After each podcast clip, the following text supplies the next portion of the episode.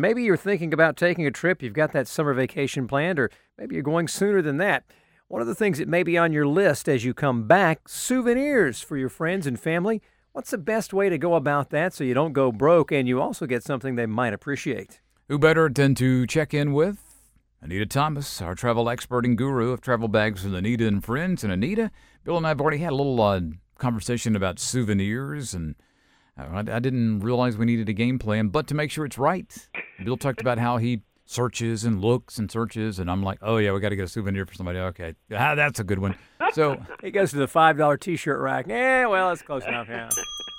Hey, if I like it, they'll like it. That's what. That's my. Because uh, if they don't want it, I'll keep it. But anyway, what do we need a game plan here? What do we? What do we do?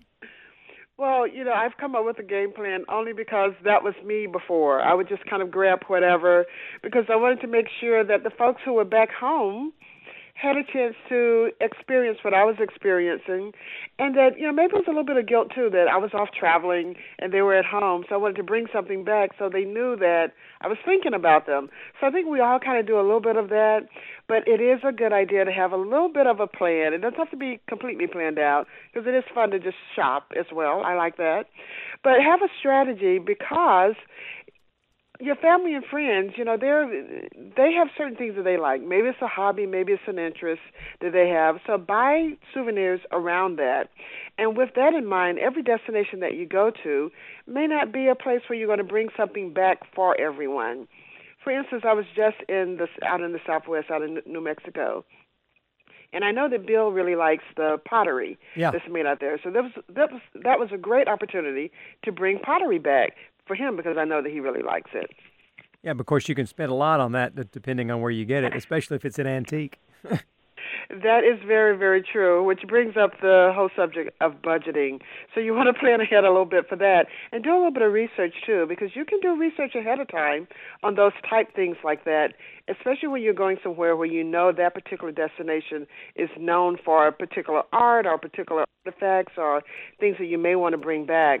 So check out other sources like maybe the farmers market, local craft fairs, roadside stalls even, and there were quite a few of those around New Mexico where you could buy things directly from the artists. Uh, flea markets, and also another place too is like drugstores and pharmacies where you might find some items as well. Grocery stores, you know, don't overlook those stores where the local people shop as well. Ooh, that's a great point. That's that's actually a really good point. Yeah, because food items are a really good thing to bring back too. People like to try different foods from the destinations where you're traveling, and those make really easy things to pack and bring back as well. Mm-hmm. You don't have to worry so much about breakage on a lot of those things. And again, you can go right to the grocery store in a lot of cases and buy those and skip those touristy kind of spots where if you're on a tour, I'm sure we've all done this, if you're on a tour and you stop at these stalls or markets and you feel the pressure to buy something because you only have five minutes to shop. So you feel like you just have to gather things up so you don't miss getting back on the bus to continue your tour. So skip that type of shopping because they are designed to make you feel that way and for you to spend your money. okay, and, and but uh, quick in, in planning this and, and having things a strategy beforehand, do you before you leave, do you make a list of the people that you want to buy for, or you just kind of just as it comes to you? Well, I make sort of a list in my head because I kind of know things that people like. Like I know a certain person who really likes cookies. I know someone who really likes coffee. hint, hint. I'm not going to call any names. Yeah, but, well, uh, you know. I think they may be the folks I'm talking to right now. But um so yes, I know if I'm going to a place where I can get those things, I you know have that list kind of in my head too that I know this is a good spot to bring some of those things back. And again, every place that you're going may not be the best place to bring something back for particular friends and family.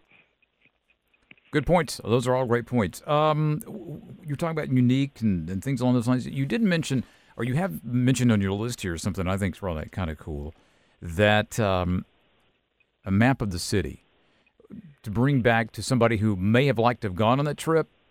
Maybe you want to remember the trip yourself. I mean, that's a great that's a great thing to bring back. But who do you give that to? Do you keep it? Do you give it to somebody else? What what happens here? Because it could help somebody if you pinpoint things on that map. You're going to visit here, here, here. Could help them on their trip, maybe. Oh, that's a really great idea, and, and that's a good reason to bring back a map. Maybe someone is going in the future.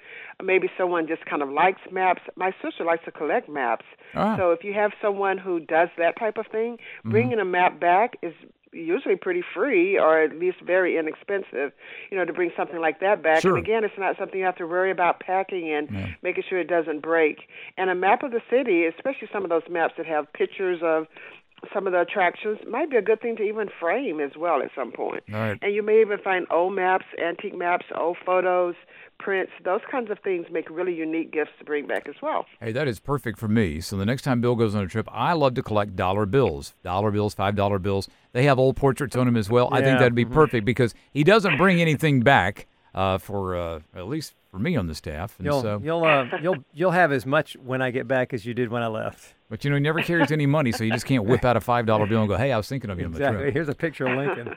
Hey, Anita, you going to post these on uh, on your website? Yes, I'm going to go and post those now, so check them out a little bit later, and I'll have Okay. them all listed there, as well as some other ideas as well. Excellent. Very, very good. That's Travel Bags with AnitaandFriends.com. And don't forget, she's on several platforms out there. Brought to you by Sapelo Island Birdhouses, SapeloIslandBirdhouses.com.